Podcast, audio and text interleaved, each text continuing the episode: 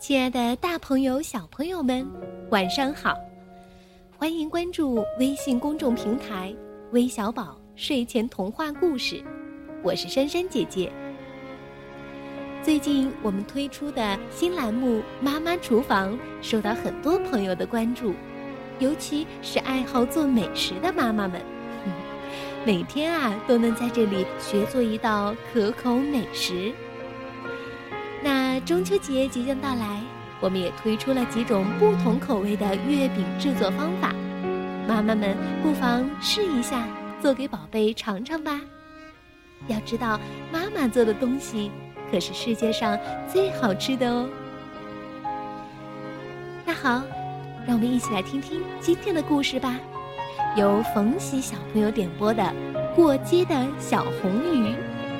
相信喜欢小动物的冯喜应该会喜欢这个故事吧。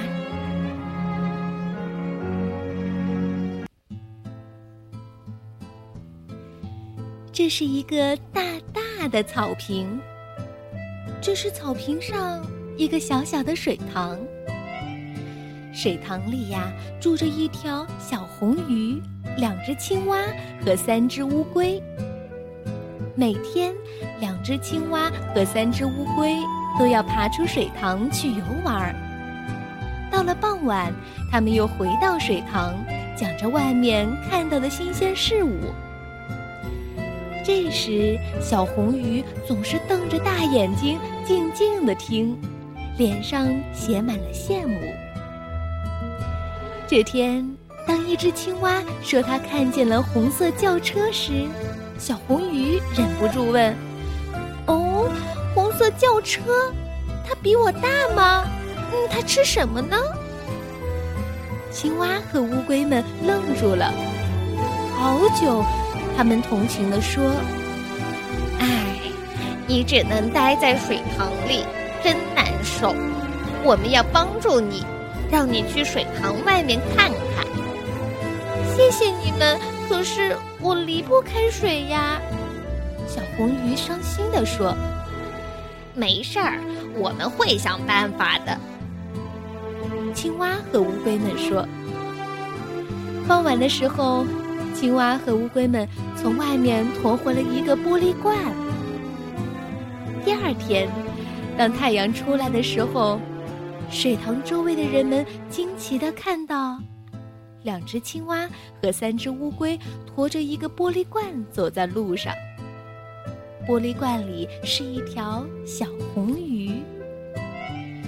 他们经过车站，他们经过商店，他们呀经过公园。周围的大人和小孩越来越多，每个人都十分惊奇。一个孩子想把鱼和玻璃罐抱回家。妈妈，我要那条小红鱼。妈妈阻止了，不，不能拿走它，它的朋友们会伤心的。太阳落山的时候，小红鱼和青蛙、乌龟们回到了水塘里。小红鱼十分感激，谢谢你们，我看到了一个美丽的世界。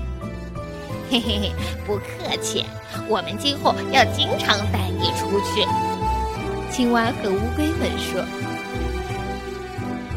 亲爱的小朋友，如果哪天你看到了这样一支奇特的队伍，也请不要伤害他们，让我们帮助他们，祝福他们吧。”好了，我们今天的故事就分享到这儿了，宝贝，晚安。